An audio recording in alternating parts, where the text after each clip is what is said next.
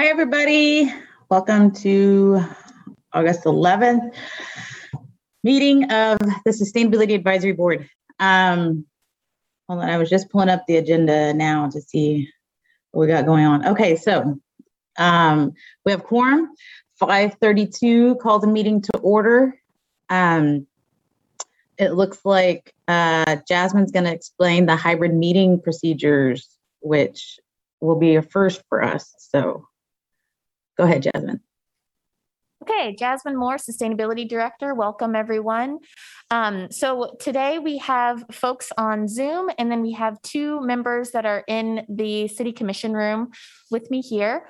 Um, so they will uh, appear on your Zoom as well, I believe. Um, and so there will be opportunities for uh, everyone to communicate. Oh, yep, there we go. So you should see Ben uh, showing up in your um, your Brady Bunch style uh, Zoom window right there. Just as a reminder, um, please keep yourself muted if you are not speaking so that we can reduce the feedback. Um, those of us in the commission room do uh, are wearing masks. So if anybody has trouble hearing at any moment, um, just wave your hand or something and, and we can make sure to uh, speak up a little louder. Um, let's see what else. Uh, also, please state your name before you speak each time so that it's clear who is speaking and those that are listening just to the audio can distinguish who is speaking. Um, this meeting is being broadcast live on uh, on our cable network as well as on YouTube and will be available uh, for later viewing on YouTube as well. So um, we do have several members public in attendance today. Um, there will be opportunities for public comment uh, for each item, as well as at the end of the meeting for any items that, or for anything that's not listed on the agenda. So with that, uh, I will turn it back over to Makakwa. Thank you, Jasmine. Are we having people from the public show up in person too? This is Jasmine, Sustainability Director. Um, they are uh, able to show up in public, but currently we do not have anyone here that is uh, in person wanting to give public comment. Okay, thank you so much. This is Makakwa. Um, so next, uh, first agenda item is to approve the minutes.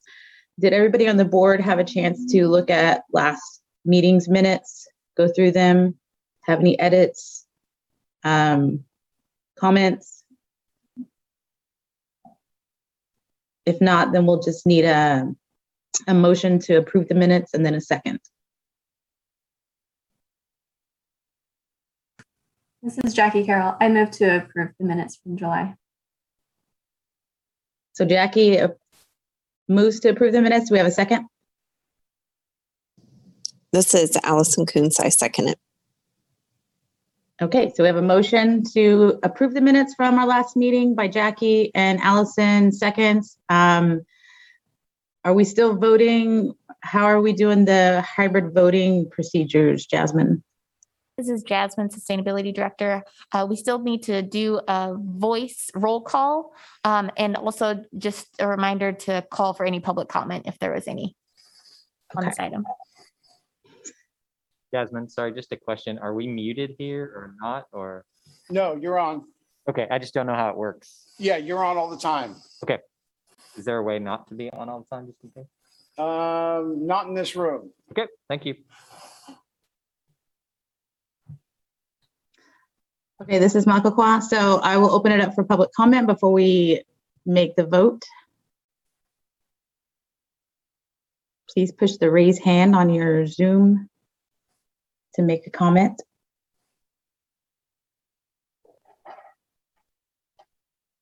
I do not see any raised hands. Okay. So let's, hold on, let me figure out how to do this. Okay. Um, we have, uh, sorry, I'm trying to mix through the names for who's on the board here. It shows my, it shows my little Brady Bunch thing, but I'm trying to remember who's all on the board. Okay, so let's just start with uh, Jackie, Yay or nay? Aye? Yay, nay, aye. Is that a yes? Oh, sorry. Yeah, that was an I. This is Jackie. Okay. Uh, Stanley, new, me- newest member on the board. Yes. Allison, Yes. Deb, Yes. Ben,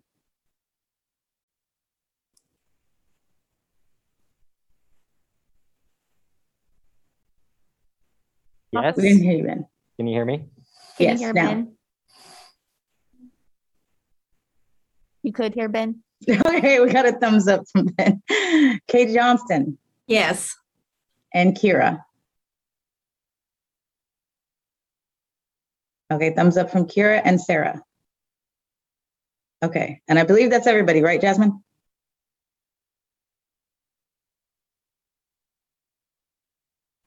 Yes. Okay. And that sounded like a unanimous vote. So last month's meeting minutes have been approved. Moving on, next agenda item.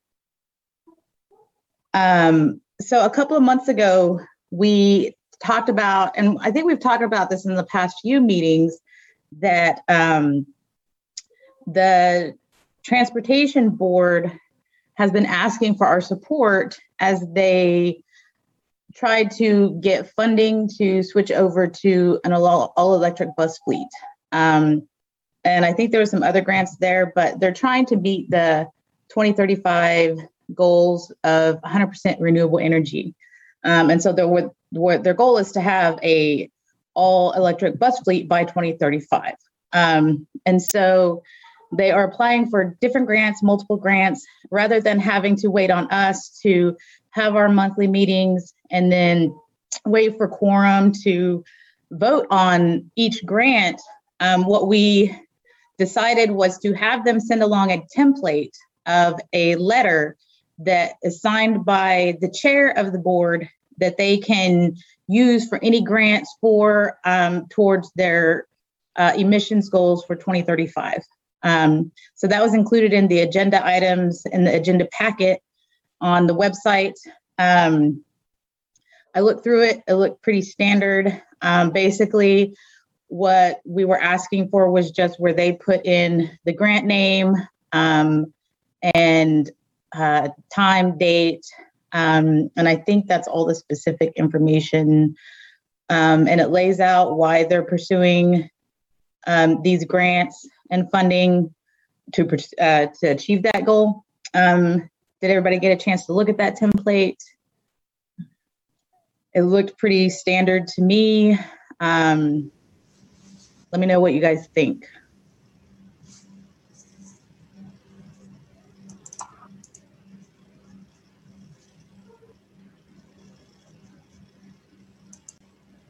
This is Jackie. I didn't see any concerns with it. I would be ready to approve.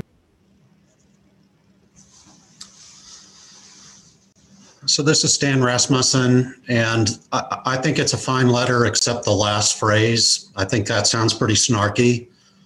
Without a trail of smoke coming from tailpipes, to me, I, I would say something, you know, connecting people to their destinations in a clean and efficient manner.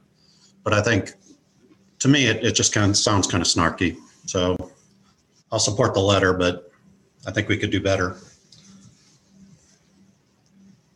This is Deb Ford. I agree with Stan. The last sentence I think could be reworded slightly to uh, be a little bit more professional. This is Kate Johnson, SAB member. I uh, agree with Stan and Deb.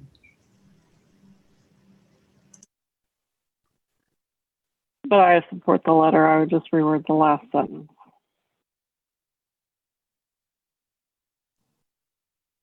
This is Makakwa. Any other comments on the letter? The tem- letter template? This is Jasmine. Um, we're working on some audio challenges here. Um, Ben, will you talk again and see if it works?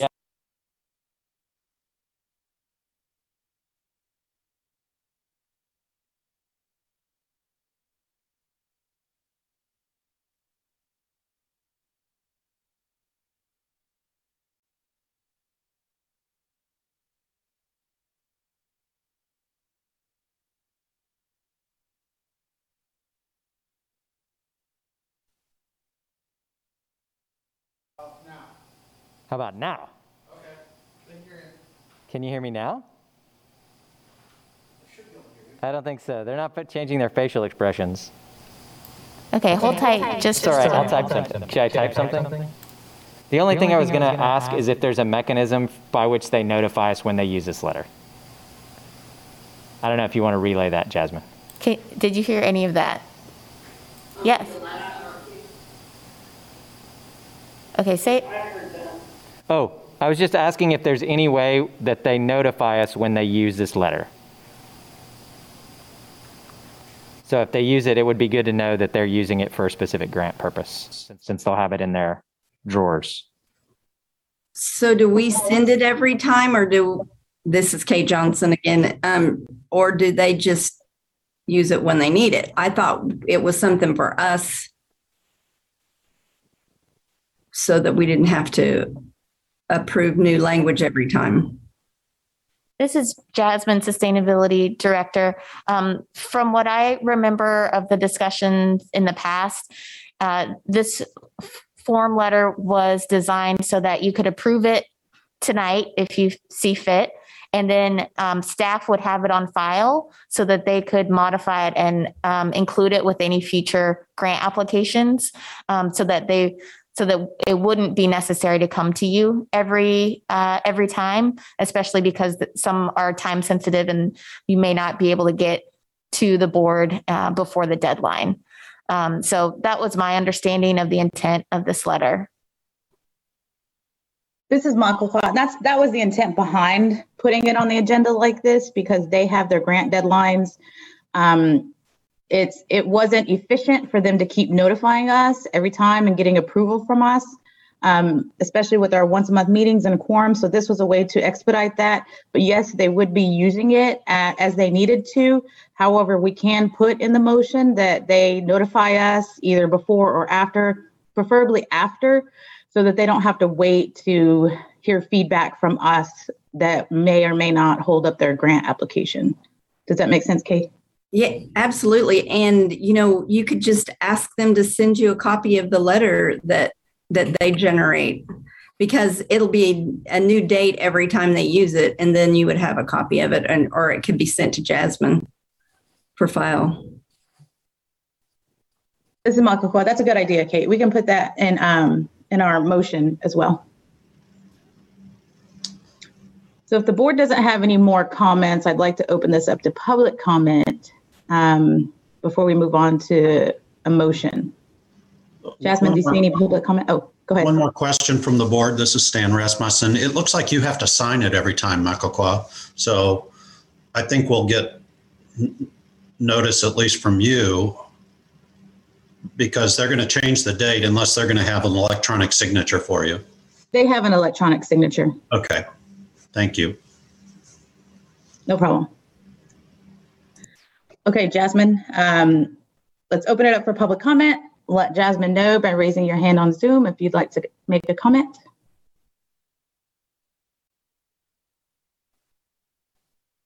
This is Jasmine Moore, Sustainability Director. I do not see anyone with their hand raised.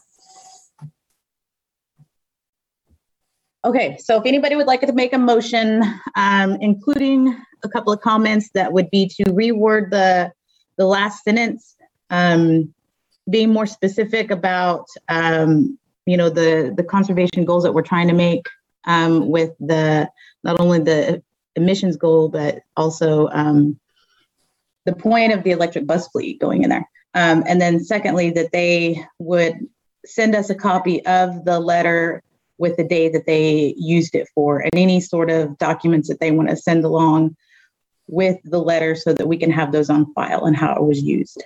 So if anybody wants to make that motion,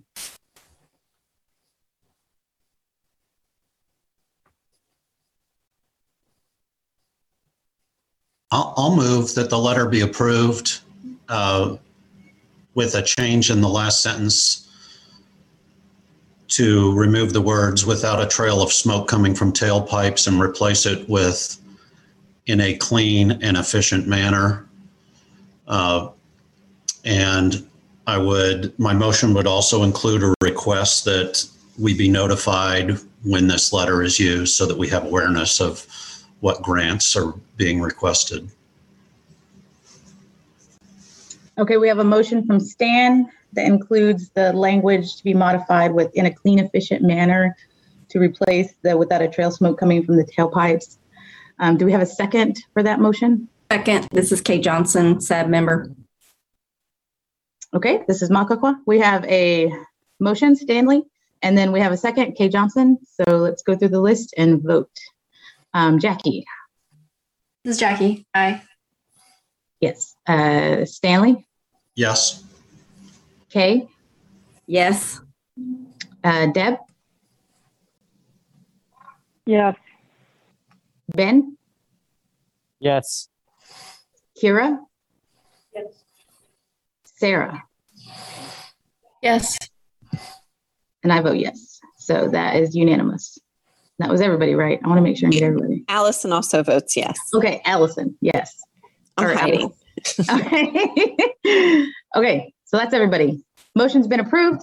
Um, so we will send this over to the transportation board and then they will be notifying us. And I will ask them, I will ask Jasmine to also um, have them send us back a revised letter with that change in the wording that we suggested. This is Jasmine, Sustainability Director. I can make that change and um, send you an updated version. This is Makakwa. Okay, sounds great. All right, moving on. Um, okay, so we have a new member. He's already voted on two issues. So let's just jump right in. Uh, Stan Rasmussen, um, why don't you tell us about yourself? And then we will go through and tell you a little bit about us, uh, standing board members. thank you so much. Well, I'm, I'm really pleased and honored to be here. I'm, I'm honored that um, Mayor Finkeldei asked me to serve on this uh, advisory board. Um, I've been a longtime Lawrence resident. I'm almost 59 years old, and I've lived in Lawrence for about 42 of those um, 59 years. Uh, professionally, um, I am an attorney by training. I currently serve as the director of the Army's Regional Environmental and Energy Office. Uh, my office is located at Fort Leavenworth. I have a nine state territory I cover for that. Uh, my training is uh, in law school. I studied environmental and natural resource law. I've worked uh, briefly for the state legislative council's office in the Capitol in Kansas. I've worked for an environmental testing laboratory. I was senior environmental counsel at Black and Veatch in their energy division, where I managed some large environmental projects affecting energy. And um, then I went from there to the Army to serve as regional environmental counsel. About five or six years ago, I became the director of the office. I get to hire my own attorney now, which is nice. I'm no longer practicing law. And um, uh, I am currently also doing a special assignment where I'm leading a sustainability and climate action team for the Northwest Division of the Army Corps of Engineers. And in November, I'll be starting a detail with the Department of Defense to serve as a policy analyst on climate and energy as it affects the military. And uh, personally, um, I'm married. I have um, two adult daughters, and my wife and I recently became grandparents to our first grandchild back in March. And um, I've served previously on the Board of um, Zoning Appeals and the Sign Code Board of Appeals here in Lawrence, the Lawrence Planning Commission, and the Historical Resources Commission. And I'm just um, really pleased to meet all of you and, and be a part of your team. Thank you. This is Makakwa. Thank you, Stan. Um, how do we want to do this? I'm just going to go across the top of my screen here. Um, Kay, go ahead. Hi, my name is Kate Johnson, and I've known Stan for a number of years in a variety of different capacities uh, with my environmental career. And so, welcome, Stan. Really glad to have you and your experience on our board. Um, as far as my um, expertise and um, i've been involved in the environmental field since i graduated from college which we will not go into how many years that is decades. And Um, I've also had many professional positions um, as um, involved in not only private industry work, but um, I served as the director of environmental services for the city of Wichita almost 10 years. So I've got municipal experience as well as private industry and uh, nonprofit environmental experience um, in all areas of um, environmental, including um, I worked for uh, the original electric utility KG&E um, almost 10 years as well. So I've got energy and environment experience. So I'm glad that um, Stan is here um, to help support all of the, especially the planning experience that you've got. I think that'll be really good for uh, our board because sometimes we don't always know uh, how the city of Lawrence operates in the planning area. Hey, it's nice to see you. Thanks. This is Hua. Thank you, Kay. And sorry, welcome, Stan. Um, next is Allison Kuntz. Uh, hello, I am Allison Kuntz, and um, I really, I just don't have an impressive uh, resume related to sustainability, but I um, have a passion for it. I'm excited about it. I want to help out. Um, so I feel like currently my role on the committee is just absorbing and learning from a lot of the experts who are on here and then helping out how I can, um, being kind of a resource or helping within those committees. So it's a little bit about me. Thank you, Allison. Next, we have Deb. Hi, I'm Deb Ford, and I know Stan from being my neighbor. Um, I'm an architect. Um, I won't go into the number of years that I've been practicing. I've been a focus on sustainability in my office and in uh, professional growth. I've got USGBC certification, and I'm going for WELL certification right now. Um, I'm happy to be on the board as well. You, Deb. Um, let's see who's next. Uh, Jackie. Hi, Jackie Carroll. Welcome to the board, Stan. Uh, I'm going to keep it pretty short because this is actually my last meeting. I joined the board in 2015. Um, most of my professional experience had been in marketing and sales planning uh, and forecasting, but I'm currently a stay at home parent. Um, I've always been passionate about sustainability um, and pretty much since grad school would lead green teams wherever I was um, professionally or educationally. Um, one of the biggest things I'm proud of uh, with working with this board um, is my work on the 100% renewable energy goal um, for the city of Lawrence. And yeah, I'll keep it at that. Thank you so much. Thank you, Jackie. I'm so sad to see you go. I don't know if I've told you that, but I'm again sad about seeing you go. um, Ben, you're up next. Okay. Uh, hi, I'm Ben Sykes. Um, yeah, I've been on the Sustainability Advisory Board since uh, the beginning of the year. So, how many months is that? Eight months now. And um, I'm a, a professor and scientist at uh, the Kansas Biological Survey and for the University of Kansas. Most of the work that I do focuses on soils or on plants or on microbes. Um, and I do a lot of stuff in relation to that. For the board, I've been uh, helping Jackie with a weatherization subcommittee, and I've been trying to champion a uh, change to the weed ordinance subcommittee that's focused on rewriting the weed and landscaping ordinances. Um, so, yeah, that's what I've been doing with SAB. And um, I've lived in Lawrence for about seven years now and have a few different kids that go to different schools here in Lawrence. Thank you, Ben. Um, Kira, you're next.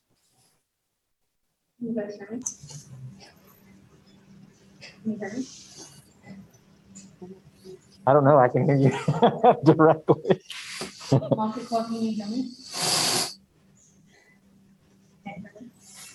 Can you hear If you do, Kira?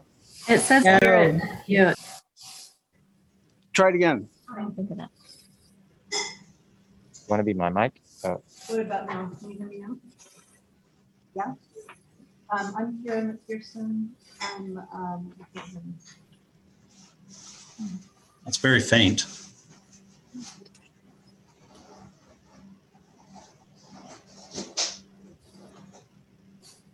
We thought in person. Easy. Okay, say, say hello one more time. Huh. This green light is on for. Okay. How about this? Yeah, why not? Now, can you guys hear me now? Yes? No? No. Nobody? It's okay. I don't know. You know me, I don't like. This is Makakwa. We can hear you, but not very loudly. Hmm. Can you hear me if I put it right up to my mouth? I feel like it's coming through this one. You know what? It's totally okay. I'm Kira. Hello. Jasmine, if you want to move Kira around, I'll move on to Sarah. No, it's fine. Okay. All right, Sarah, go ahead. Hi, everybody. Hi, Stanley. Nice to meet you. My name is Sarah Chenoweth. I am a KU student. I'm in my second year of the Masters of Public Administration program. Um, I'm an intern for the League of Kansas Municipalities, and I am the uh, liaison from this board to the Douglas County Food Policy Council. Um, I volunteer at Just Food, and uh, I'm really interested in policy um, where sustainability meets food systems. So um, I have been on the board just since January and I'm very happy to be here. Awesome, thank you. This is Makakwa. Okay, do we have Kira? Yes, no? No, can you hear me now? I can't hear her. It's to, it's fine. It's No, fine. we don't have Kira yet. It's totally okay. We'll continue to problem No, solve. no, for real, it's not a problem. I hate speaking in public. She right. says, hello. We can send out, we can send out everybody's bio in, in an email because it, it's nice for me to hear that again and to hear everybody's backgrounds. But if we could get those sent out, that would be great. I think that would be really helpful for the whole board anyways, so. Um, is that Allison- everybody? Okay. Allison? Did Allison go? Allison went, yeah, I believe so. I did. I did go. Mine was brief. You know me, Kay. All right, Stan, my name is Makakwa, um, Makakwa Jones. Um, I'm a citizen of the Prairie Band Potawatomi Nation located here in Mayetta, Kansas. Um, I moved to Kansas in 2015. Prior to that, I lived here from 2009 to 2011. Um, I started my education at Haskell Indian Nations University and then um, got a bachelor's from Dartmouth College um, and then a master's from uh, Vermont Law School in environmental law and policy with a focus on climate change law. Um, my background is in um, climate change impacts and underrepresented communities, more specifically, climate change impacts in, in Indigenous communities. Um, so I've done a lot of research on that.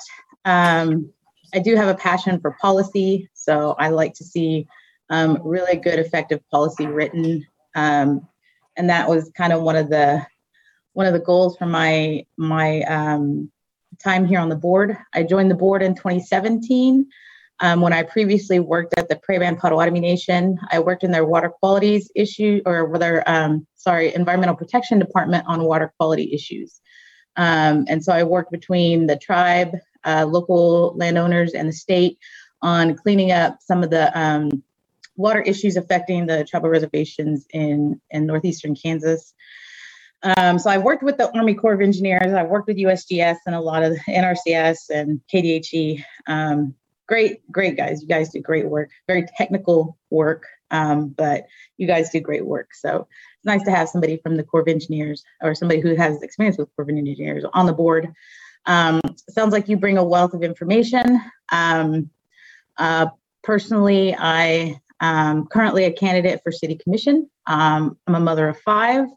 Um, my oldest just graduated here from Lawrence High. Um, and then my youngest is a three year old. So you can see the broad range and gaps of my kids. So I have kids all over Lawrence in some school or another.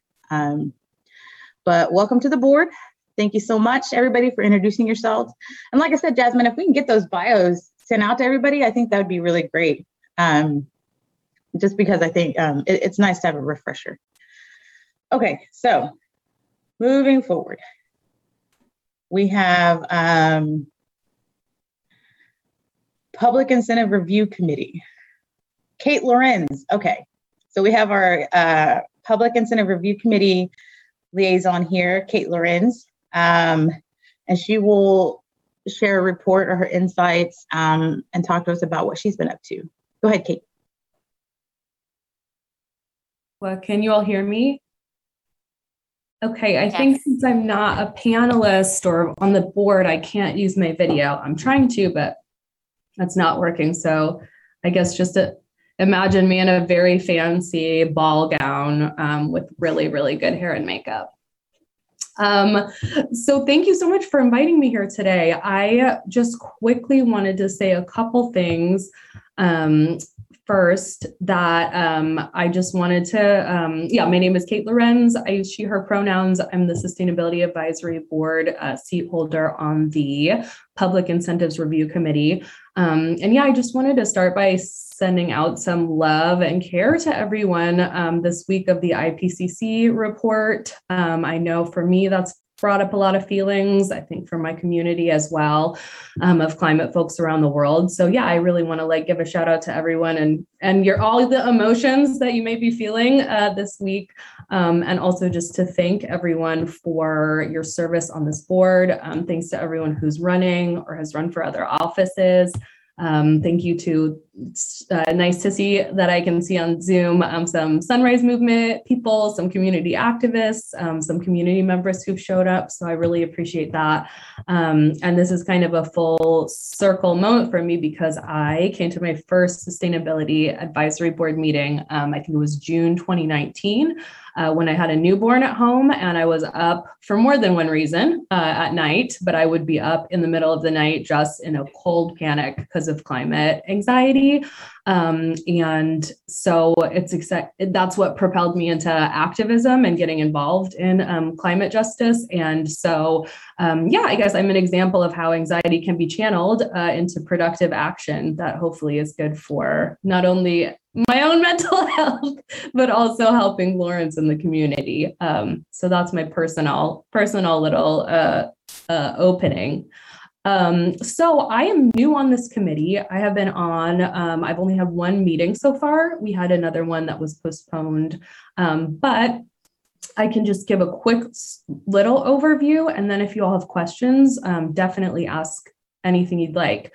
Um, so the Public Incentive Review Committee, when I was first learning about it, I thought it was like the, you know, uh, review the tax incentives for like huge apartment buildings that are trying to come to Lawrence or you know businesses. Um, so now I have a much fuller understanding of that, and it really is um, a kind of holistic economic development um, review committee.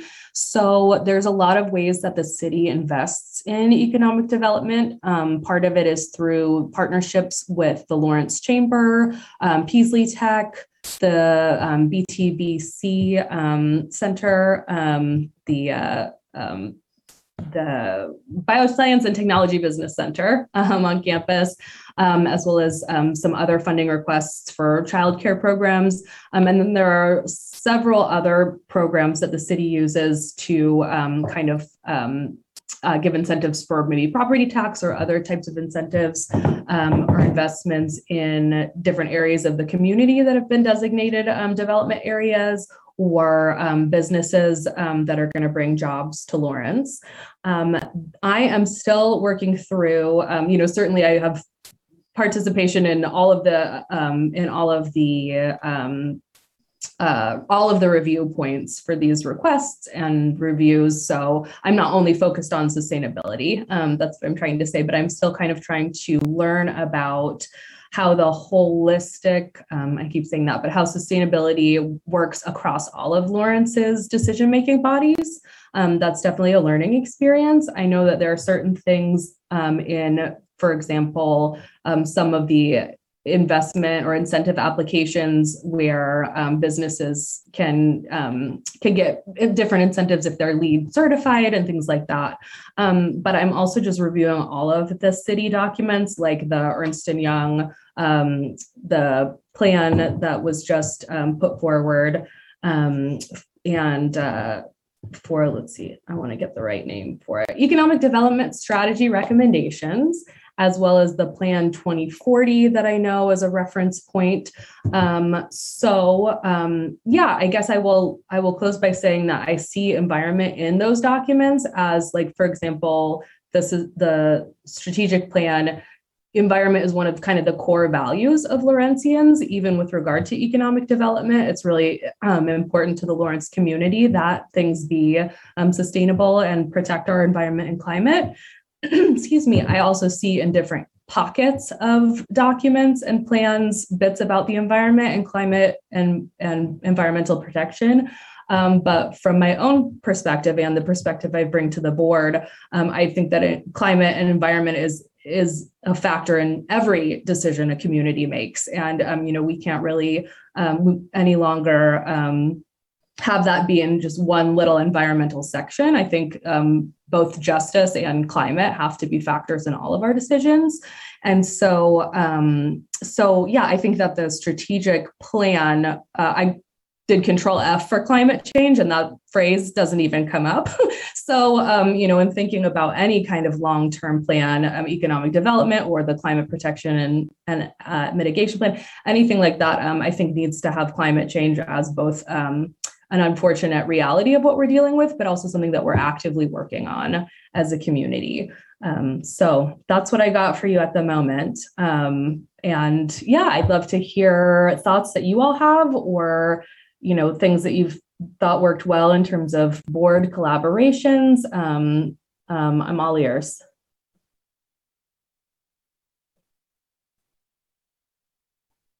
Thank you, Kate. Um, I wasn't quite knowing what that liaison was. So thanks for explaining that. Um, does any on the anybody on the board have any questions or? I, I have a question. This is Kate Okay. Johnson, SAB board member.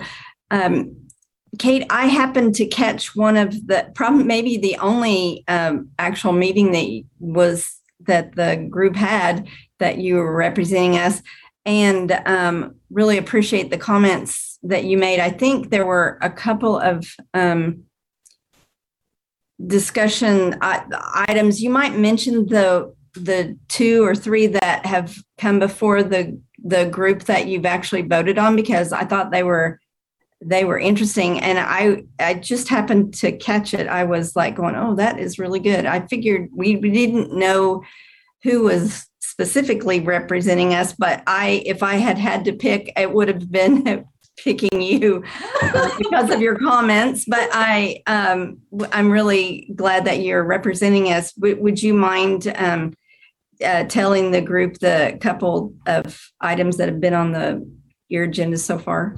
Sure, absolutely. Um, and that's very kind. Those comments are very meaningful. Um, this is Kate again.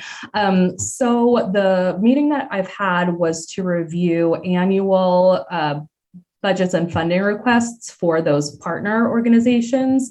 Um, so, the BTBC, Lawrence Chamber, Peaslee Tech, um, as well as the some childcare funding requests. And um, um, yeah so some of the some of the questions i think that came up for me were just in I should back up. So a lot of these were funding requests for um, and, um, for support for small business or catalyzing businesses, um, entrepreneurial investments that people could apply for, um, uh, and so especially with the chamber and some of the BTBC funding, um, if my memory serves me.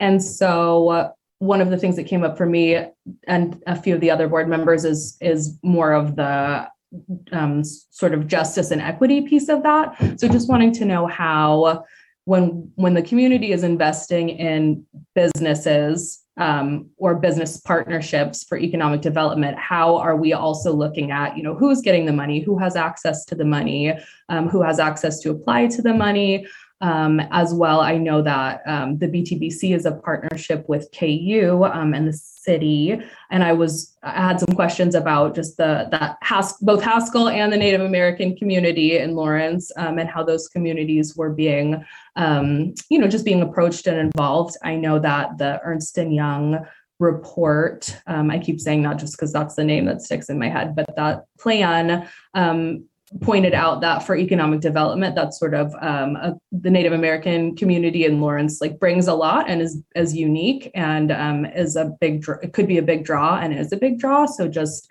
how that's being factored into um, yeah what Lawrence has uniquely to offer in terms of um, business and economic development. So I believe those were a lot of my questions. So um, more more came to my mind about um, just sort of the the again this sort of social or equity um, and justice piece of things.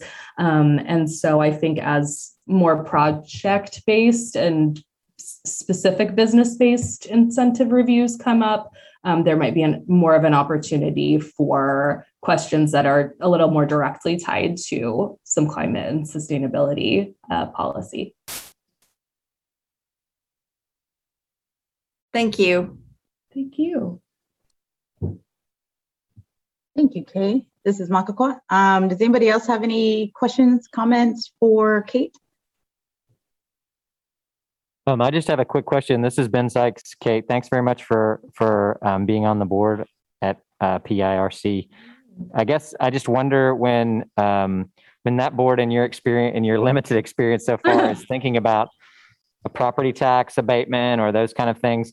Are there uh, criteria that are already elements of those property tax abatements that have uh, priorities for the city? Right. So, like, are the governing principles for the city integrated into decisions about property tax abatements or incentivizing things? So that is a great question. And I'm probably going to not be able to give a hugely specific answer at the moment, since those are um, some of the, I haven't had a full you know meeting where we talk about those things.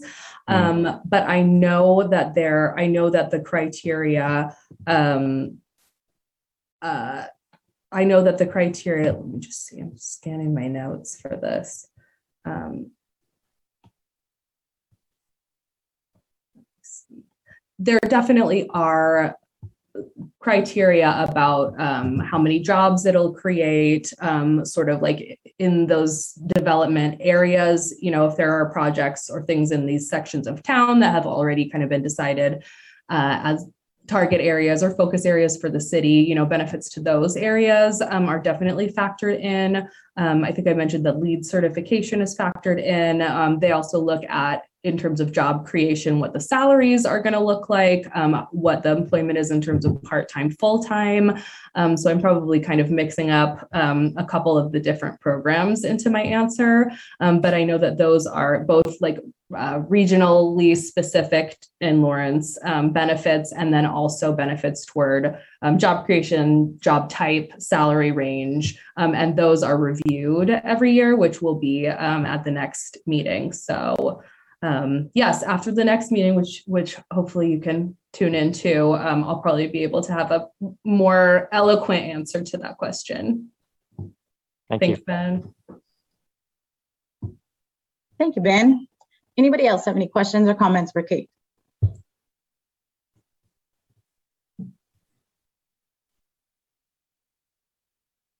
All right, before I open it up to public comment for Kate, um, this is Makakwa.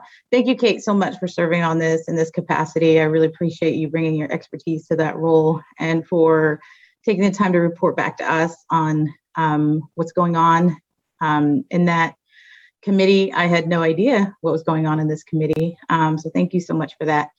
Um, I do appreciate your comments on the climate, climate change. Um, I don't think it gets talked about enough, just how important um, climate change is right now and and you said it perfectly when you said it's in every aspect of our lives and i think that's something that that needs to be said more and more and more um, um, so i wanted to thank you for your comments about that i appreciate you bringing that that knowledge and um, perspective to the committee that you serve on now and just wish you luck and thank you so much for stepping up to serve on that on that committee.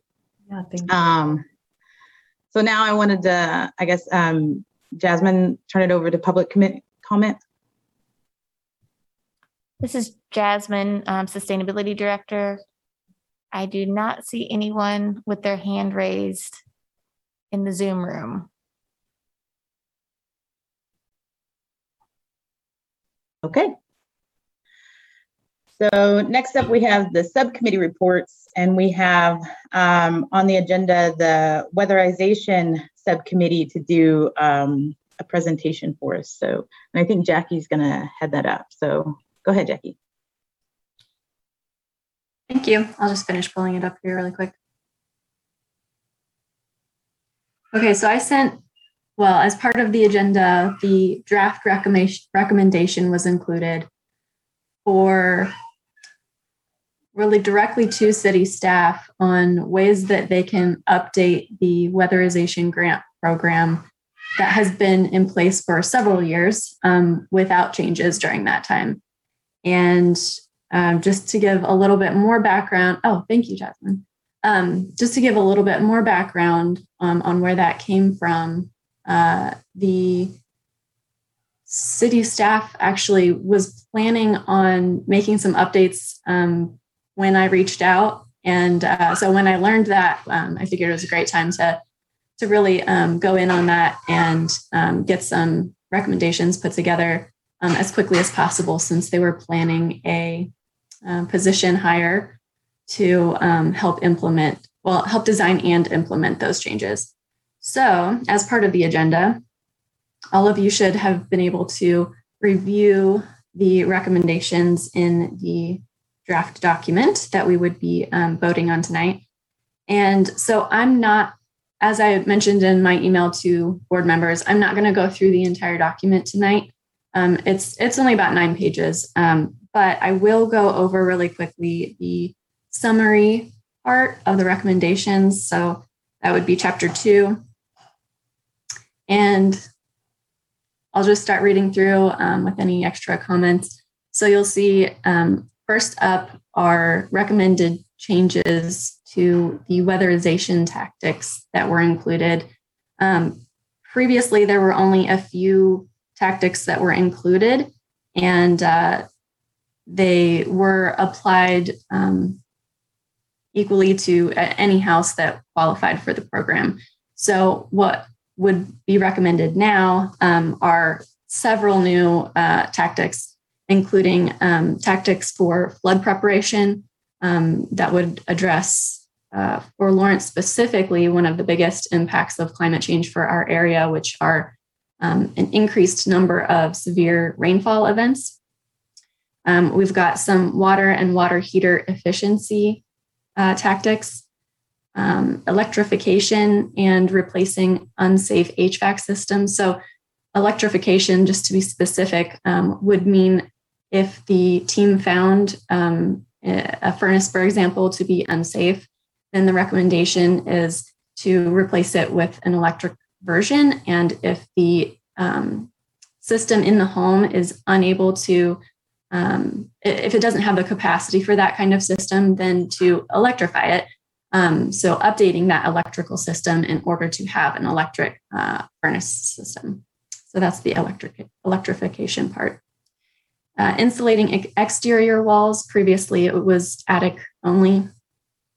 Um, sealing any gaps uh, that they find, um, optimizing airflow, and then most importantly, really is adding flexibility to the program. So that allows for um, experts who would be assessing each home to determine what's most important for each home, uh, rather than having you know one static list for each house that would be applied um, without without any nuance. So number two here, uh, the recommendation would be to expand el- expand eligibility. Uh, previously, people who were eligible were low um, and moderate income folks who owned their own home.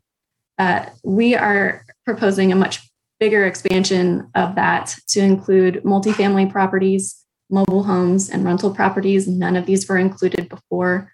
Um, there's a big argument to be made for including rental properties in a city like Lawrence, where many people rent and housing costs are very high. Um, and there's actually an excerpt from one of the um, reports that Kate had mentioned from Ernst and Young, and uh, it, it, states um, or really proves how um, expensive it is for for folks in Lawrence to uh, purchase their own homes, especially if they're working within the city. Uh, moving on to number three here, improving visibility and accessibility. So, from my research and talking with city staff, it, it looked like um, the program wasn't used a whole lot in the previous year, in the well, previous two years of um, it being active. Uh, I don't remember the exact numbers, but I believe it was 12 and 19 homes per year in the last two years that it was active, which was uh, not, it wasn't using the, ex, the funds available for that program. So, um, improving visibility and accessibility in several ways, including increasing presence in city communications, partnering with local organizations to make sure their clientele is aware of the program, simplifying the application process, and even allowing tenants to initiate an, applica- an application now that rental properties would be included. Uh, we think all of these things would be important for making sure the program is actually utilized. Number four, um, conducting pre and post audits. This is something city staff uh, alluded to being interested to uh, anyway.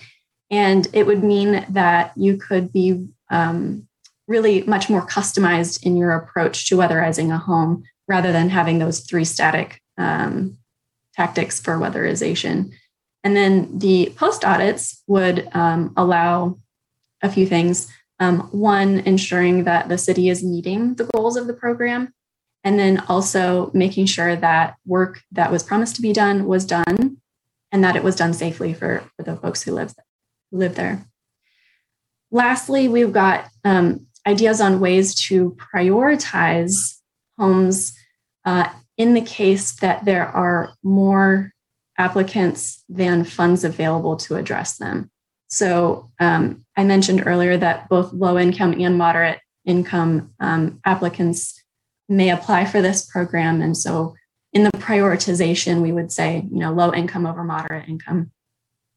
Um, elderly participants, participants, excuse me, who participate in the low income elderly utility rate that the city offers.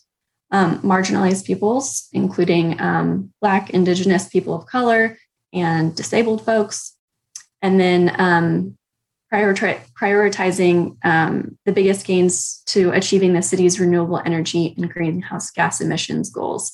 And then lastly, there's just a note on the Pareto principle, which essentially states that you know you do 20% of the work to achieve 80% of the outcome um, which really boils down to we would recommend that the city do you know the few most important things for each house rather than trying to do a huge laundry list for each one. Um, and therefore they would be able to serve more folks um, rather than fewer. So that's that's it um, overall. Um, ben and i worked on this um, pretty intensively for a few months to try to get this pushed out um, ben, I want to turn it over to you as well in case you have any comments that you really want the board to know about before we vote. Um, and I would just like to say I didn't receive any emails of concerns for anyone. Um, and so we can, of course, talk about um, any that pop up tonight. Um, but I just wanted to preface that, that I did not receive any feedback through email. Yeah, thank you, Jackie. I mean, I'm not sure that I have an extraordinary amount to add. I think uh, you did a fantastic job of pulling together the pieces of all of this. I think, you know, we consulted with city staff. We spoke with people that would potentially do audits or do audits like this regularly in Lawrence and tried to get as broad a base as we could in, in terms of the people that work in the sphere. And um, overall, I think, you know, we touched a lot of different points, but the, the goal is the same is to try and expand the usage of this weatherization program and have it reach more people that could potentially use it. And also to build in, as we have in some of the things with tenants, um, ways to protect people that might not uh, own their homes to, to directly be benefiting from the program.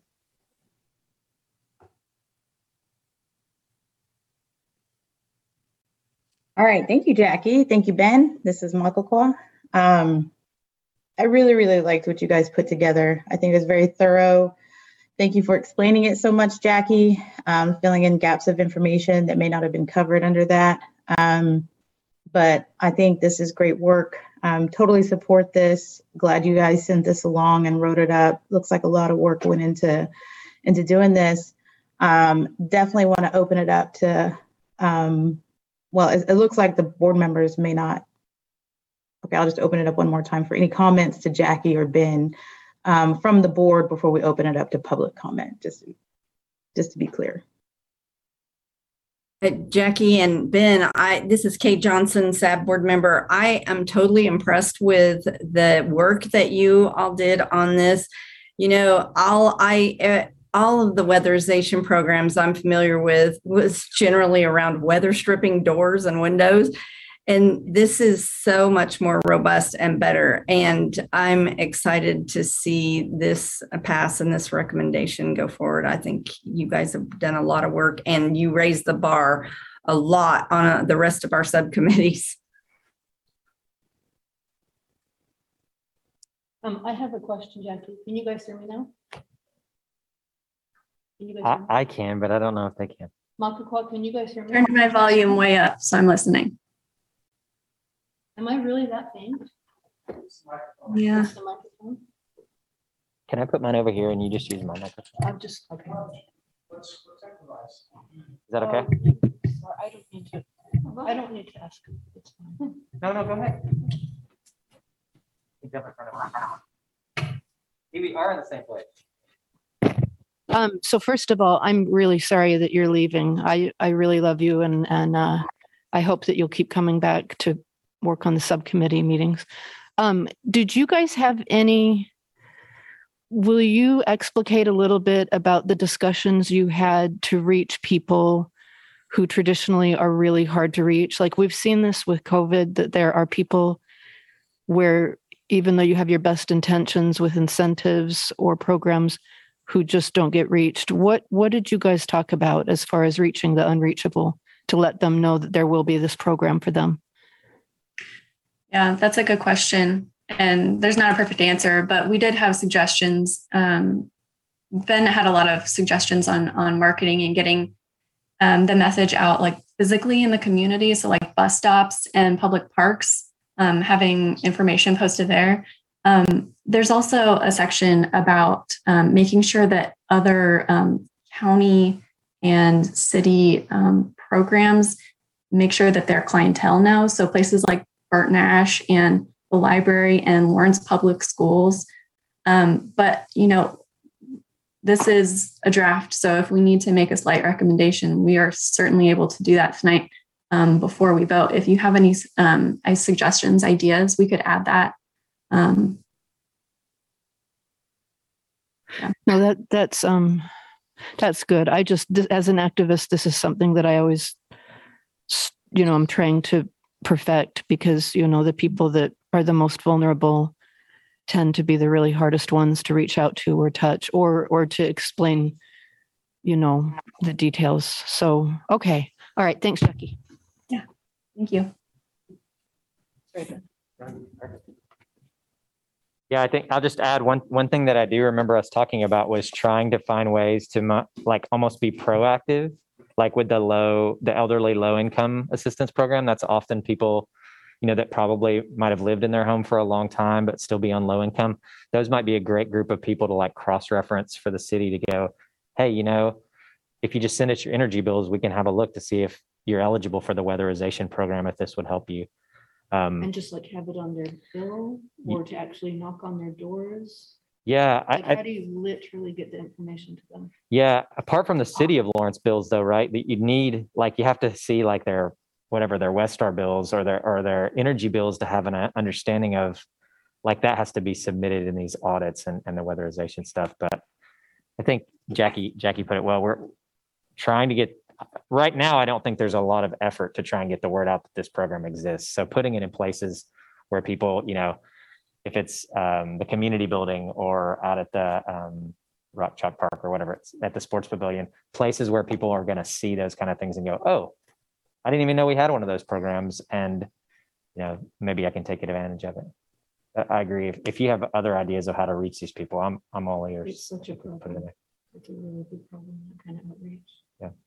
This is Jasmine, Sustainability Director. I just wanted to add um, uh, one piece of information related to this recommendation and the next step if you are uh, uh, decide to move forward with this action tonight. Um, so the first thing is that the there is not a, a staff person working on this right now because the position is empty. So if um, I put the link to the job description in the agenda, if anyone that you know um, would be interested in working on this program, um, the application is open now. So, um, so I, I would, you know, spread the word about that uh, because this work isn't going to happen unless the position gets filled. Um, secondly, uh, the the action is worded in a way that it's working in partnership with staff um, because there's a lot of um, federal grant language requirements that um, that is somewhat restrictive, and so um, if you move forward with this recommendation today, it doesn't mean that the all the recommendations will be integrated into the new program, um, and that's why it's worded as work in partnership because the staff person will be able to say. That's a great idea. Let's figure out how to make it work. Or that's a great idea, but we just the the federal dollars won't allow us to do that.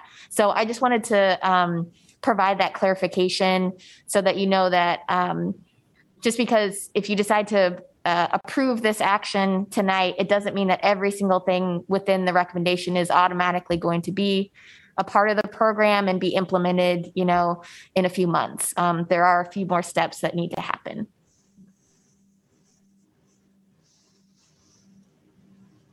This is Makakwa. Thank you so much, Jackie. Um, or Jasmine, sorry. Jasmine, Jackie, Ben. Appreciate this. Um, I'm assuming this is something we will be opening up for public comment, right, Jasmine? Yes, I do see that Stan had his hand up though. first. Okay. Go ahead, Stan. Jackie, I think this is a really good document. I, I particularly like how it's got those prioritization elements in it. And then the visibility section where you talk about coordinating with the, like Bert Nash and the Senior Resource Center, et cetera. I'm, I'm curious, uh, you know, prioritizing for low income people makes great sense to me, but I'm worried that a lot of low income people may not own their residence. So is this a program that's available to people who are renting? And would it also be available to organizations like um, Family Promise and Willow Domestic Violence and maybe Habitat for Humanity, organizations that help low income people move out of homelessness into housing, move out of domestic violence situations. Those organizations might own a house or an apartment. Would they be eligible to participate in this program as well? Okay, so I'm going to address the last part first because that's a really great idea. Um, uh, the only program I had known of that works sort of in that way is tenants to homeowners. Um, Another great program. yeah, we don't specifically have that included in there, but um, I think that's simply because I didn't know about it, and I'm uh, so I would recommend that it could be eligible to address the income portion and and you know whether it's a homeowner or a renter. The program currently does not allow rental units um, to be um, weatherized. Um, even if you know the homeowner were to apply, it has to be your residence. Um, and so that's why we are um, recommending that it, it, be expanded to um, rental units because you're right. Most, I mean, if you're going to be addressing the low income population in Lawrence, they're going to, you know, for the most part, be renters, and that's who that's who we want the program to help. So, uh, yeah, I would I would love adding some of the organizations that you that you um, mentioned, and hopefully that addresses the rest of your questions too. Thank you.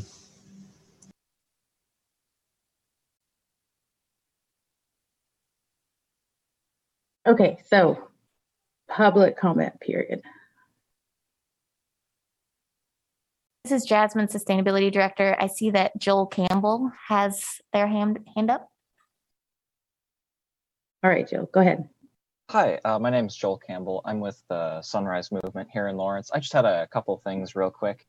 Uh, well, firstly, I just wanted to say uh, this looks really good. Thank you for making this. Um, I'm, it, it, looks really good to me. I like all the stuff that's in it.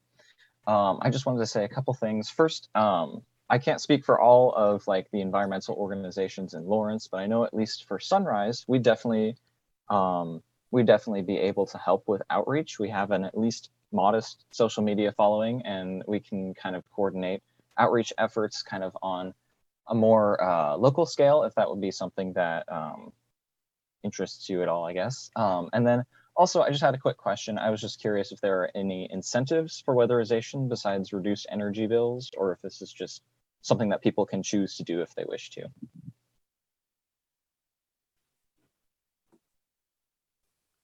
I do not believe there have ever been incentives um, aside from the effects of the weatherization. Um, for example, there aren't there aren't any um, like bonuses. You would you would potentially get like a new furnace system, um, and obviously you're addressing some big comfort issues in, with people being in their homes. Um, but aside from that, and like the savings on on utilities, um, nothing huge comes to mind in terms of incentives.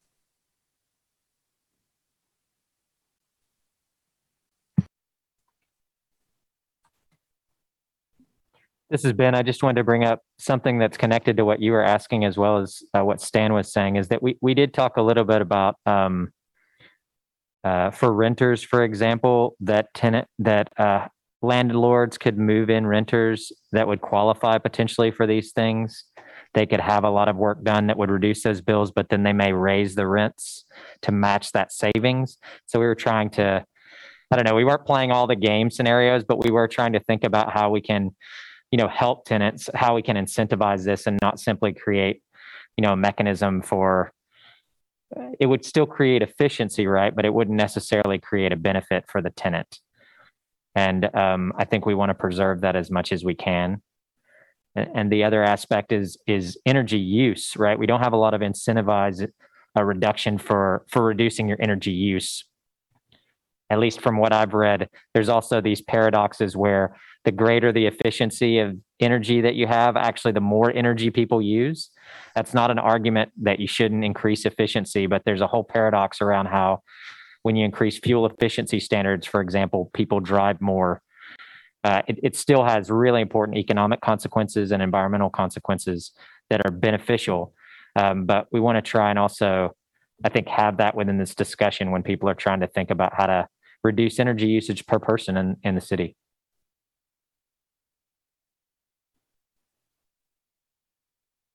These are all good points. Um, this is Makakwa. Anybody else have their hand raised, Jasmine? This is Jasmine, Sustainability Director. Michael Almon has his hand up. Okay, go ahead. Hi, good evening. My name is Michael Almon. Um, speaking for myself tonight. Um, this is a great initiative. I, I, like what I see so far. Uh, particularly, I like that you've included energy audits uh, pre and post energy audits uh, so that the program would be data driven. That's really great. Um, beyond that, um, unless I'm missing it, I'm not sure. I've, I might have missed it. I'm not seeing much in the way of a financing element in this whole discussion um, in the plan, because from my experience over the years, when I when I first bought my house, which was quite the fixer upper back then. There were I didn't have a lot of money at the time, and so um, I, I went for a lot of the low cost, no cost kind of options, which is you know what you should start with anyway. Um, and community development, the same department, uh, provided like door seals and you know window plastic and but they also provided gutters rain gutters um, and all that was for free. However, there were that wasn't the only part of the program. There were other parts of the program that I don't know if it was just later years or the same time.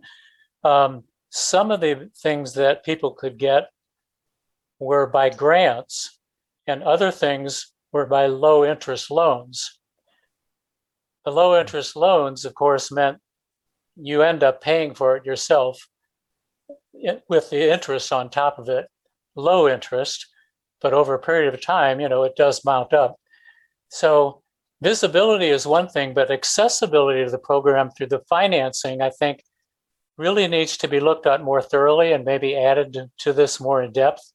Um, you know, when, this is something, as I think you've pointed out already, that you know it has lots of implications, not just beyond low-income people, but for climate remediation. You know, every building. I mean, buildings. I can't think of the statistics, but buildings are a huge part of climate emissions, as you, I'm sure you know. Uh, so this has major implications and we should be addressing as many buildings as possible, whether low income or not, although targeting low income obviously is, is the best policy. Um, so somehow it needs to be crafted that there are grants for certain applications, certain people, certain income ranges, and then low interest loans for others. Um, a gradation of some sort. I'm not sure. How, I mean, community development knows how to do that but it, you know it needs to be written up in this plan somehow. Um, so I just wanted to point out that you know that kind of accessibility through finance is as big a key as people visibility and knowing that it even exists. Um, and one final thing, um, one of the things that I do, and you know I'm kind of tooting my own horn here. Um, I sell ecological building materials, one of which are tankless water heaters which use 50, percent less energy than a tank water heater. So that's a way that people could cut 10% of their total home energy bill by having a tankless instead of a tank heater. However, the upfront cost is more.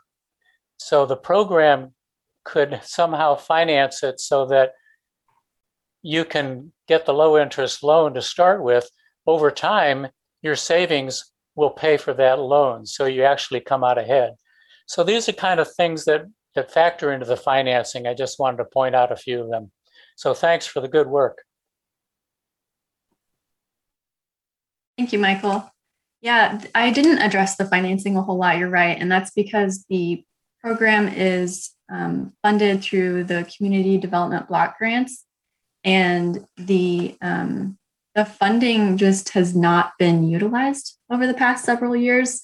So in addressing, you know, the program as it is, um, I didn't I didn't address that part um, um, mostly because there's there's just extra money to use already, and I wanted to give the city um, ways to really fully utilize what they had available um, already.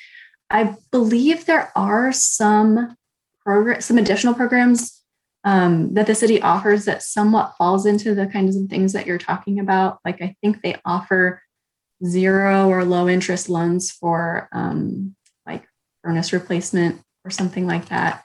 Um, but uh, yeah, I did not. I did not uh, suggest additional funding elements. You're right. Thank you for your comments.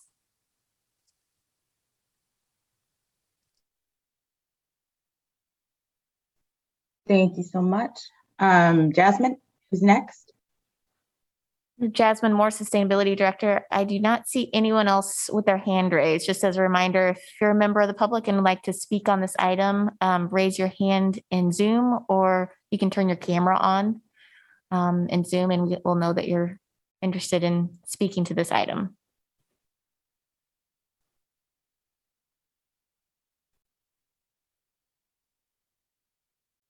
I do not see anyone.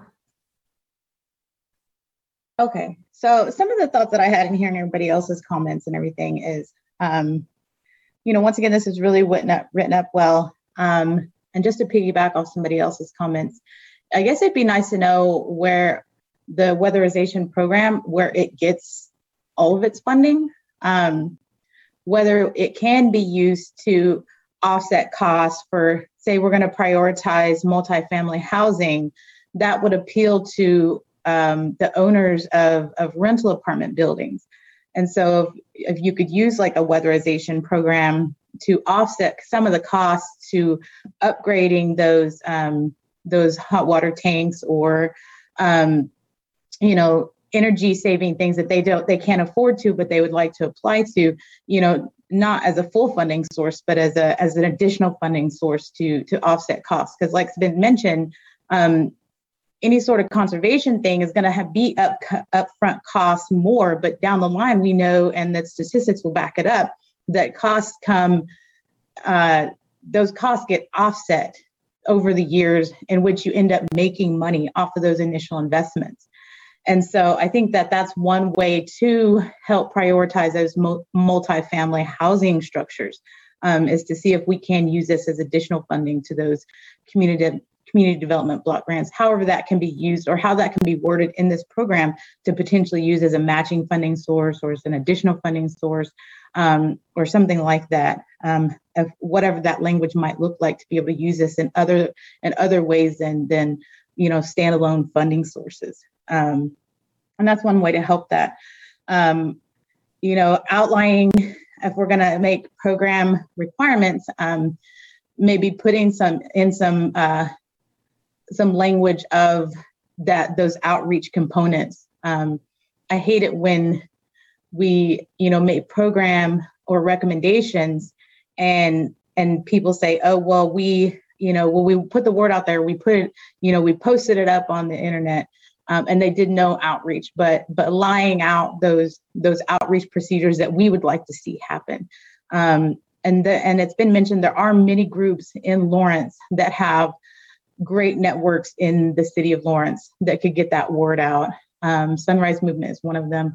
Um, but there's also great places that we can put these things. I know that when we register voters, Checkers is a way, great way to reach those um, those low income underrepresented communities because that's one place that has a great geographic location, but also a clientele that reaches that low income marginalized groups of people um, that shop there. And so identifying those places and, and almost, you know, requiring that this kind of outreach happens just so um, people don't say, well, we did this and this and and nobody applied for this. Well, you know, did it did you specifically look at the things that were laid out in in the requirements or in the recommendations um, and so and, i don't want to put more work on you jackie or ben but you know some of the recommendations here from the board and the community can maybe look at if they would could be included in this as a benefit to um, holding people's feet to the fire to do that community engagement piece to do that community outreach piece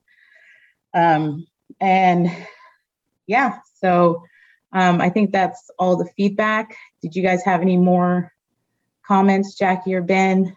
Is this something that we need? Oh, we do need to vote on this tonight, right, Jasmine, to get it presented to the city council, city commission?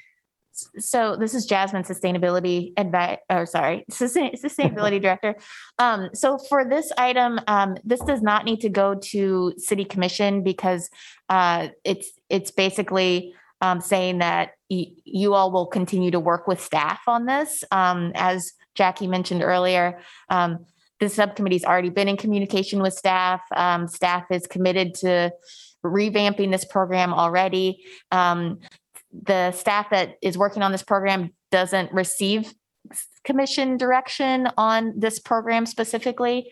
So the action that's in in the um, agenda is appropriate for for this um, for this program um, because of those reasons. So if you were able to, if you uh, chose to take this action tonight, it would just commit um, the Sustainability Advisory Board and possibly this specific subcommittee as it continues to work in conjunction with staff to make sure that these uh, recommendations are integrated as much as possible.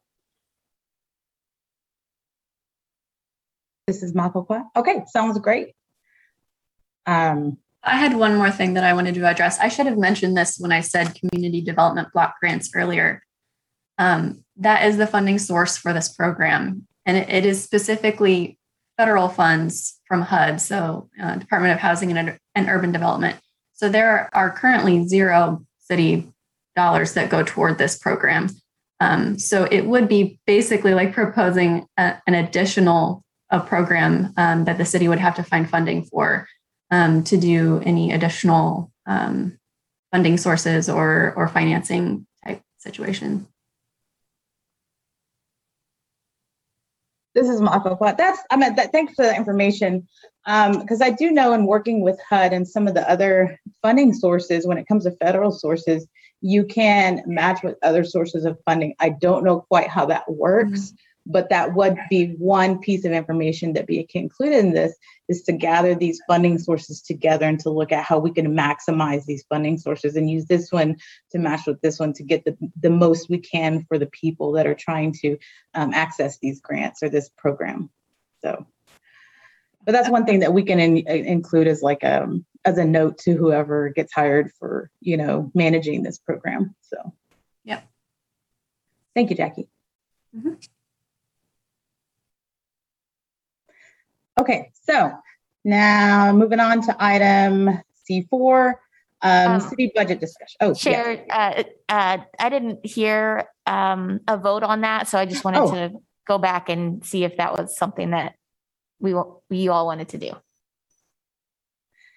Jackie, Ben, do you feel like this is something that is ready to be voted on tonight? I would like a vote on it tonight. Um, I'm comfortable with it, including revisions um, to the document, and I can make those before it is sent. Uh, actually, this is a good question for Jasmine. Time would this be sent from like via you to staff for it to be official? Yeah. Okay. So before I would send it to Jasmine, I could make those revisions, and then we wouldn't have to come back to vote on it again. Yeah, I think I'm comfortable with that as well, especially the nature of the document is basically a suggest, you know, a, a document that's supposed to outline that we're going to continue working on those principles with with the city pe- people. So it, if every last detail is not right in there, it's it's not. Um, it's a it's a continuation of a relationship, right, Jasmine, and and uh, guidance around how that relationship, like the goals around those things. So we those may continue to evolve over time as well. All right, that sounds perfect. So um, we will ask for a motion to um, accept these, the weatherization program recommendations prepared by the um, weatherization subcommittee um, with revisions based on uh, comments from tonight's meeting. Um, and then we'll need a second. And if needed, I can go over all of the um, comments and suggestions that were made before someone would want to make a motion. Would that be welcomed? Okay, I'll just go over the list that I've got. So we had um, comments on improving outreach and how to reach the hard to reach people. Um, recommendations on including additional organizations around town who um, own buildings but are not, you know, technically like landlords renting to a tenant and um, homeowners. Um, we've got, you know, adding organizations like Sunrise who can help with the outreach. Um, we've got, you know, ideas for incentives for having your home weatherized. And then we've got expanded financing options.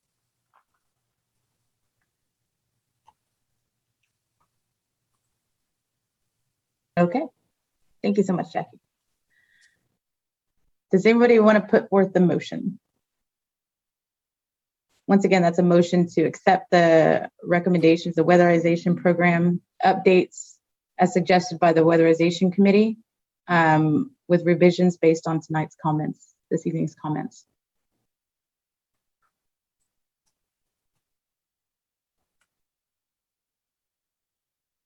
Okay, this is Sarah, uh, board member. I'll give it a shot.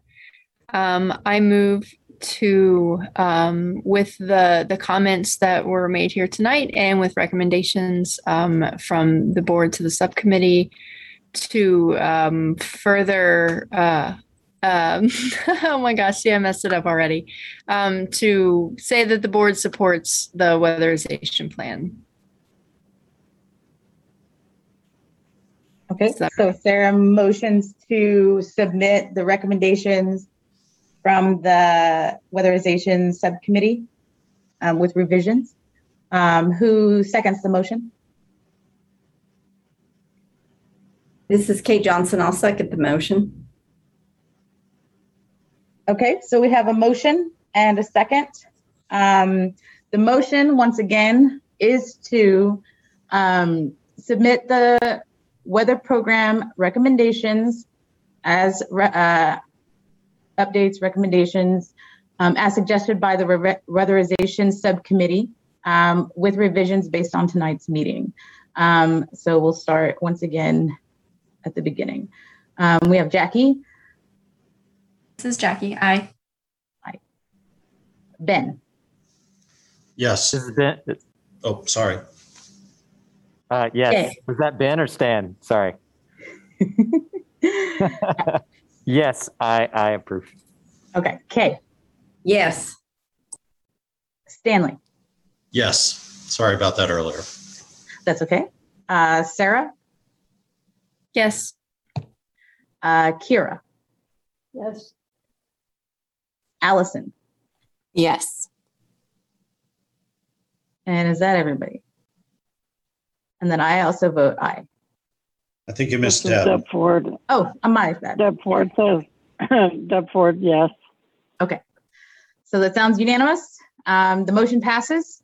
Um, and so thank you, Jackie and Ben, for working so hard on that. Um, and hopefully we can get somebody in that position soon to start working um, and implementing these recommendations that you guys worked so hard on. Um, next thing on the budget is uh, city budget. And I think that comes from Jasmine. Jasmine Moore, Sustainability Director. Um, This is, uh, at your last meeting, uh, we talked a little bit about the budget. Um, The, this is the last meeting that you would have an opportunity to uh, have a discussion as a board around the, the city budget. And so I added it based on that. Um, There's, you know, I I shared uh, some links to uh, budget information, including some of the frequently asked questions. Um, that memorandum uh, was what the city commission saw a couple weeks ago. And then in terms of budget timeline, there's a public hearing at the end of the month on August 31st. And then um, the budget is scheduled to be adopted on September 7th. So if this board uh, as a group would like to um, take any position on the budget, this is your last opportunity to do that. Um, as always, you are welcome to participate as um, individuals in the budget process. And um, there are a couple ways to do that. One is through the Lawrence Listen survey, which is on the city website. And then uh, you can always provide written public comment for the August 31st uh, commission meeting, or you can provide live um, public comment, um, most likely via Zoom um, at that meeting as well. So that's all I have for the budget update. And there's room for discussion if you like. I have a question. Go ahead, Kate. Hi, um, Kate Johnson, SAB board member. Um, so it would be appropriate for us to make a recommendation that the position uh, that's being considered for the sustainability department um, stay in the budget, or how how would we word that? Because I think that we definitely should support that position um, that's being considered right now.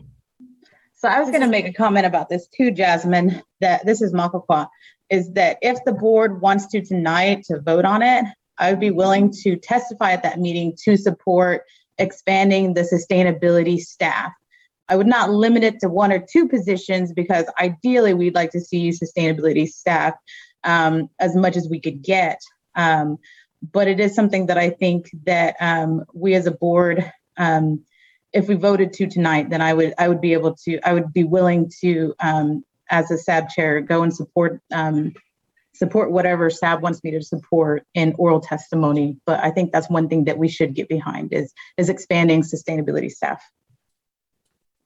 This is Jasmine, Sustainability Director. Uh, yeah, just as a reminder, your job is to make recommendations to the City Commission. Um, so this is a policy discussion. Uh, the, the budget is a policy discussion. So it is appropriate for you to make a recommendation on the budget if you choose. So what position is that again? Uh, isn't it an, an analyst? I can't remember exactly this, Kate. Uh, Jasmine, um, Sustainability Director, currently in the city manager's recommended budget, there is one additional position for the sustainability office, uh, and it is a sustainability analyst position.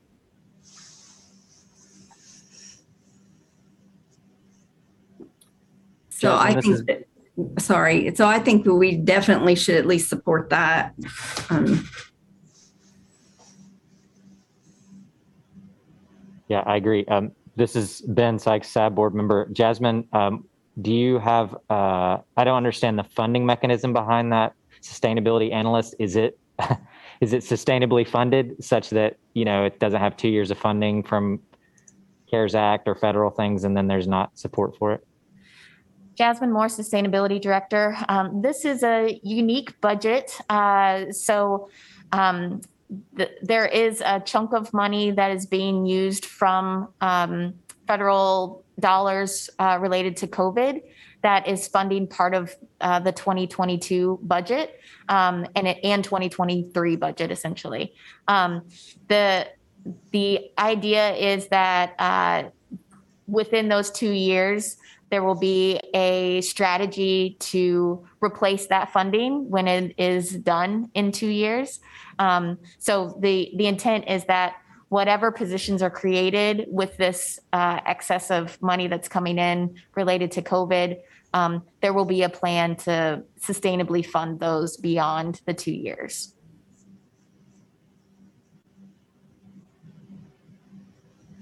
So I, I don't know specifically if this position is coming from that pot of money, but, um, but in general, that is what's going on with the, the city budget proposal this year.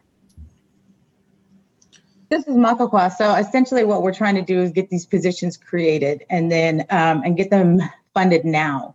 And then work with the city and possibly give recommendations, um, for policies that will permanently fund these positions is how I see this.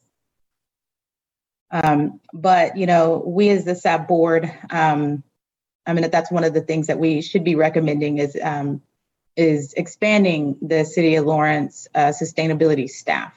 Um, and then pushing for those staff positions to be permanent. So, um, so yeah, however we want to support this, if we want to, um, make a motion to submit written testimony, if we want people to, show up individually, um, with testimony, or if we as a board want to testify at the board meeting, um, uh, potentially to be on the agenda, then, um, then we can start entertaining motions for that now. This is Stan Rasmussen. I would make a motion to authorize Ma- Makakwa to represent the Sustainability Advisory Board at the budget hearings and advocate for uh, sustainability staff as a part of the uh, Lawrence budget and not limit it to just this one sustainability analyst position, but leave it open for one or more staff. Do we have a motion? Go ahead. Sab, second. Okay, so we have a motion from Stanley to, um, to have the SAB chair represent the SAB board, um, be included on the agenda to testify, um, in support of having sustainability positions be included in the 2022 budget. Is that what I'm hearing, Stanley? Yes, and Okay. thank you for volunteering to do that. Um, no problems. My chair is the board. Um, so do we need public comment for this, Jasmine, before we vote on this as a board? Yes. Okay, so let's open it up for public comment. Um, Michael Almon has his hand up. Hi, Michael Almon again. Um, speaking for Sustainability Action Network. Uh, I mentioned it in one of the previous meetings, uh, but I just want to remind you that in 2022 and then each year after that, approximately the same amount, the city is spending $480,000 on buying police cars. It's part of their annual um, you know, the cycle of, re- of vehicle replacement. I don't know how many cars they buy for four hundred eighty thousand dollars, but you know, probably six or eight. I don't know. I don't know what a police car costs, but I'd suggest that you go to the city and recommend that those be all electric, battery powered police cars.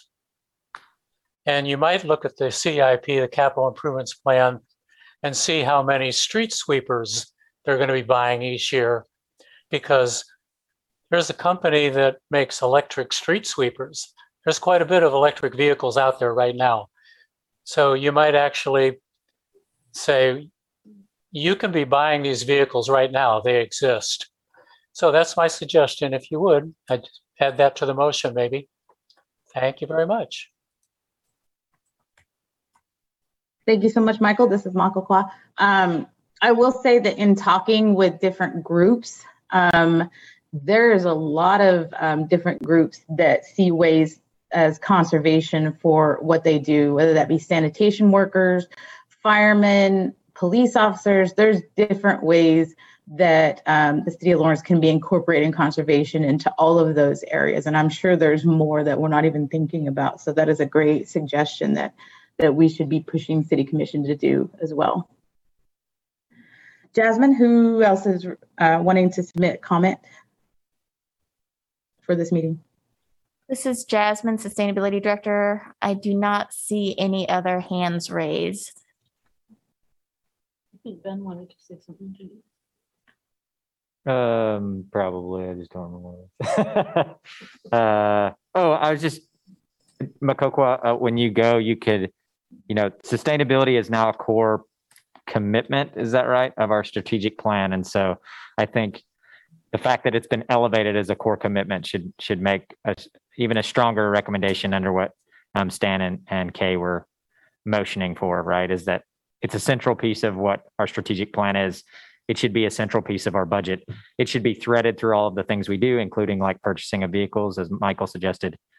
But certainly when we choose the positions that might be temporarily funded now that could go into the future, it should be those ones that reflect our, you know, our commitments, our core commitments that we've established through the strategic plan. It seems like this one is.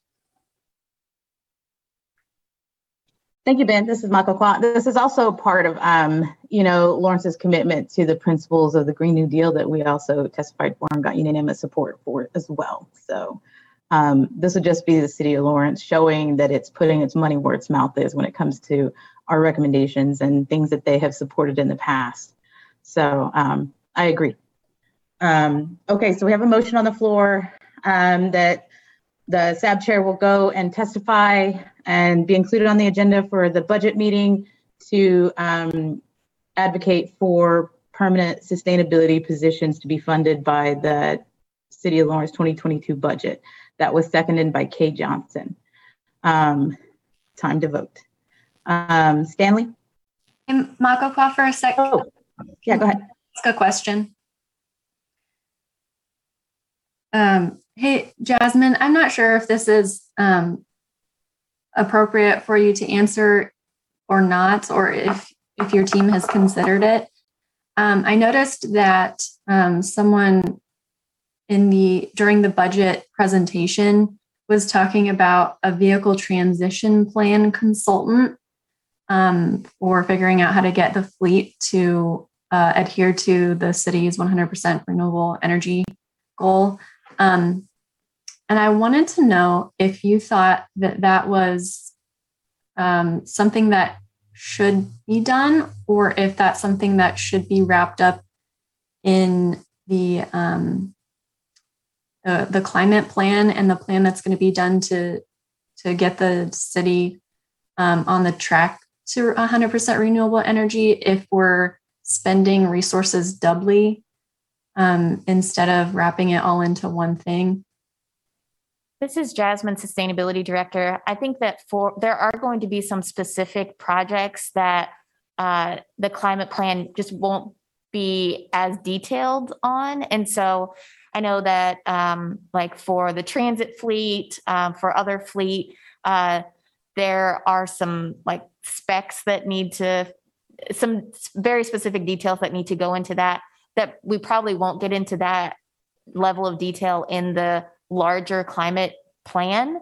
Um, and so uh, there are probably going to be several things like that that um, you know uh, the climate plan will include recommendations. It will rec- include policy recommendations, some programmatic recommendations, but the level of detail that um, people that are making purchasing decisions uh, may be needed at a finer with a finer point than would be included in the larger plan.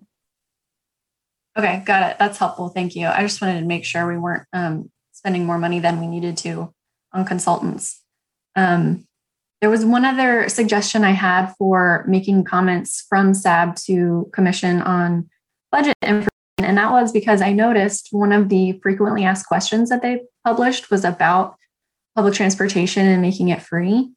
Um, and I think it would be easy because it's um, I don't know if it was part of SAB's goals or one of the things we wanted to learn more about, but it was on our list at some point um, for recommending that public transportation be free. And since it's come up in conversation, I think we should add that as something that we would recommend. I see Kay. Hi, uh, Kay, um, SAB board member if I can remind you that one of our subcommittees is uh, looking at the different departments, and that was one. And so I'm involved in that uh, subcommittee.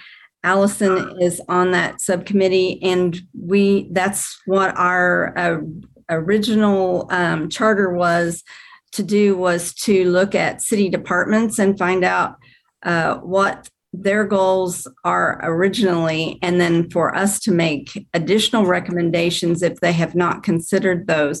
So uh, we had, um, it, because we didn't get a chance to talk about it um, earlier, if we want to go ahead and vote on this, and then I can fill you in on what our subcommittee's been doing. It's up to everyone if you want me to explain what we're doing, but. This is Makakwa. We'll have, we probably have to do that next meeting, Kate, just because of the time frame that we have. Um, Well, the only, the only thing then, if you want to wait, then I would like to suggest that, um, because Kira had specifically asked to be included when the transit department, um, is involved in this because there was discussion from one of our meetings about asking transit to consider, uh, free transportation. Um, so on September 14th at two, we are, uh, the plan is to ask transit to participate in our subcommittee meeting. So Kira, if you want to put that on your agenda and otherwise, uh, other people could also attend. We just have to be careful about how many are in attendance so that we don't reach a quorum. But um, our, our next subcommittee would be September 14th at two, and we will be asking transit to attend and explain what their current plans are uh, and then talk to them about the free um, free bus passes, free transportation.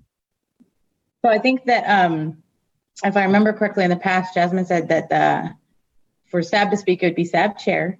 Um, I think other people can, uh, testify on their own.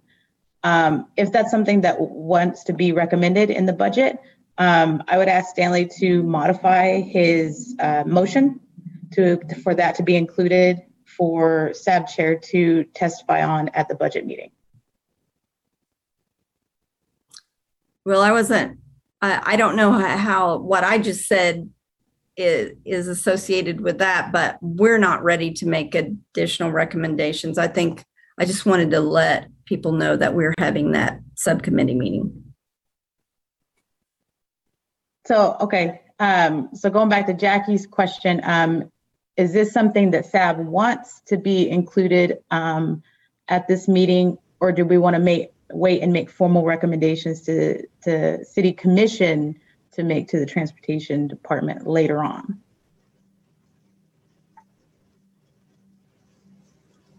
It's a good question. Um, from what I know about reading their frequently asked question answer on that one is they don't have a way to fund the the gap that would be created from the fares that they receive currently for especially for this budget year. Um, they are planning like a half of the year to have free public transportation in 2022 or 2023. and then assess from there if they've got funding capabilities to continue it on. So that that was why it was I was proposing just a basic like we are in support of you know making public transportation free.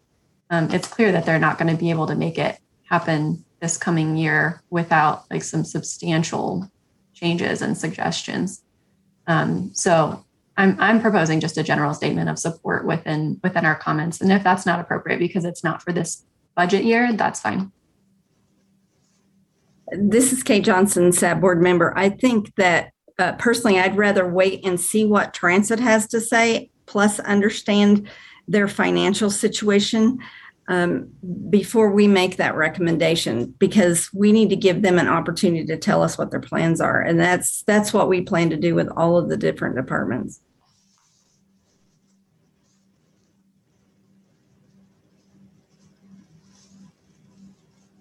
Okay, so we've had um, comments, recommendations. Um, Stan, who made the original motion, um, did you want to modify your motion or do, should we wait for a second motion about this particular budget meeting?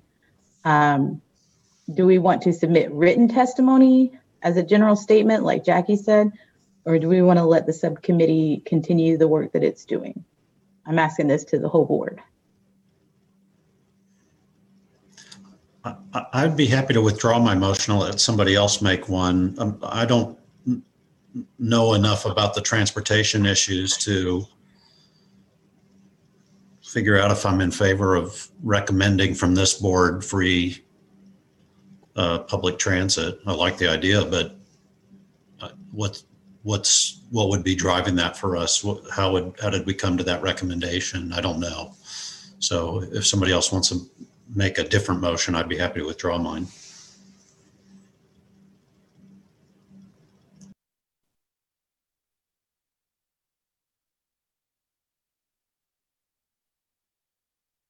This is Jasmine, Sustainability Director. Um, just a time check. We have about five minutes left before the next meeting comes.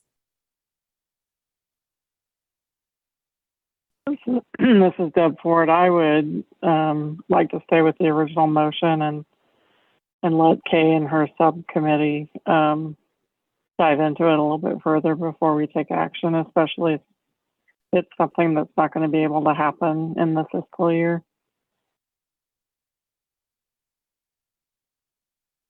Okay, so we have a suggestion to vote on the original motion that was, that was seconded by Kay. Um, we can put it on future agenda items, um, to revisit, uh, bus transportation, bus transportation free fare, um, also, uh, with feedback from the subcommittee. Um, does that sound like something that everybody on the board would support? Okay, so let's move forward with the, um, uh, motion that's on the floor right now that Stan um, moved to have SAB Chair um, testify at the budget hearing um, on, I don't remember the exact date, um, but the upcoming budget hearing, um, budget meeting to um, advocate for permanently funding sustainability positions in the sustainability office. Kay Johnson seconded, so we'll go through and vote on that now. Uh, Stanley. Yes. Okay.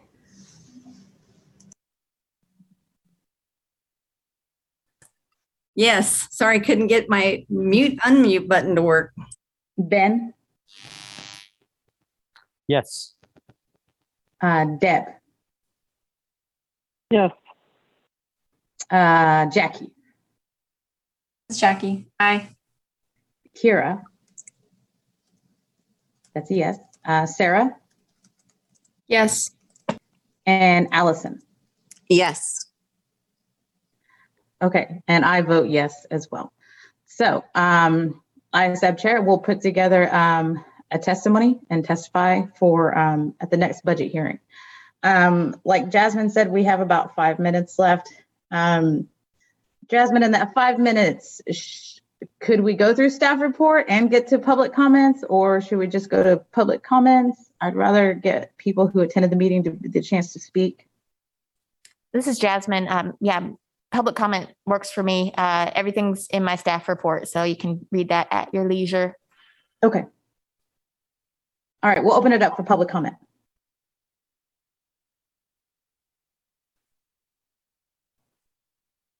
I do not see anyone raising their hand at the moment. Okay, I thought we had more public comments. Okay, we can read, um, we can, um, read Jasmine's staff report. Um, on the agenda, you can see future agenda items. Um, we have on there to invite the Indigenous Center to a future SAB meeting, um, look at the role of SAB in the strategic plan. I do recommend that we do this um, with a fine tooth comb. Um, just in some of my meetings with city staff, um, it's questions that I've I've asked and and wanted to be able to reference in the strategic plan. And so for us to be able to have that knowledge of where it's at, what it says, I think that that's something that would really benefit our board. Um, a SAB policy recommendation status update for single-use bags and solar ready de- development. I do have a comment about this particular thing. Um, in some of my talks with the city um, staff, we one of the things that we've experienced in the past as a SAB board is to um, make recommendations to the city commission, um, have them support our recommendations into an ordinance, and then have the Kansas legislature come and pass legislation that would essentially overrule what the city of Lawrence was to do. They call that home rule. Uh, or you know the city w- would have home rule over the state, but state legislation supersedes um, home rule. So um, but one of the things that um, I also asked was about our uh, 2035 renewable energy goals. And they stated that because those were just goals, that was not necessarily an ordinance. Um, it was not enforceable, but yet we can see as a board that these recommendations and our goals um, have guided city staff into making um, action changes within the city governing. Um, so, with that in mind, one of the things that I would like to focus on, especially with something like the single use plastic bags, is to focus on making goals or resolution something that's not um, that's not enforceable yes but it's also something that this uh, the kansas legislature can't come along and supersede with its own legislation it could just be goals or um, things to work towards within the city of lawrence that we could get city commission behind um, and that would also be something that they could get behind without it being um, something that could be charged a tax or a fee or anything like that, which has kind of tripped up this issue in the past. Um, so I would urge the board to think about it in terms of that. That's just my suggestion um, from a policy background, something that we could be recommending the city commission on. And then in, in some of our future recommendations, if there is something controversial like that, um, I would just see us being more effective if if we're getting tripped up with not getting ordinances passed, then then we could start recommending um, goals or resolutions, things that that we can you know push for the city commission to get behind that may not have the teeth of an ordinance, but it's also something that can't be come along and and toppled over by by the state of Kansas, if you know what I mean. Um, so um, that's just an idea I had, especially for the single use bags issue, um, because that is a controversial issue and it is something that the the other states have, have made their own legislation on that supersedes what cities have wanted to do. Um, and so if we look at it in terms of, of a goal or resolution, something that we're not going to charge the fee or tax on, um, but that we could look at in the future once that becomes some sort of like practice in the city of Lawrence and it works, then we can make the case that this has worked in the city of Lawrence, this has saved us this much money, this has cut down this much pollution, whatever the issue that we want to um, to use that with, then we can say to the state of Kansas, this actually works. Um, and so later on, we could turn it into an ordinance. Um, so, but you know, with ordinances, they have to stand up into a court of law, and so that's what you always want to with an ordinance is, is to have something that, that, that under scrutiny, it's going to still stand up. And so, um, and so that's why I make that recommendation. And so that's just what I wanted to say about those future agenda items. Um, This is, this is Jasmine, Sustainability Director. I know there's probably a lots of discussion that needs to happen on this. Um, unfortunately, we are out of time and we have the next meeting coming in. So I'm going to need to end the meeting here. Okay. Thanks, Thank you, everybody, for coming. Um, thank you, public, for bringing your comments and look forward to the next meeting. Thank you.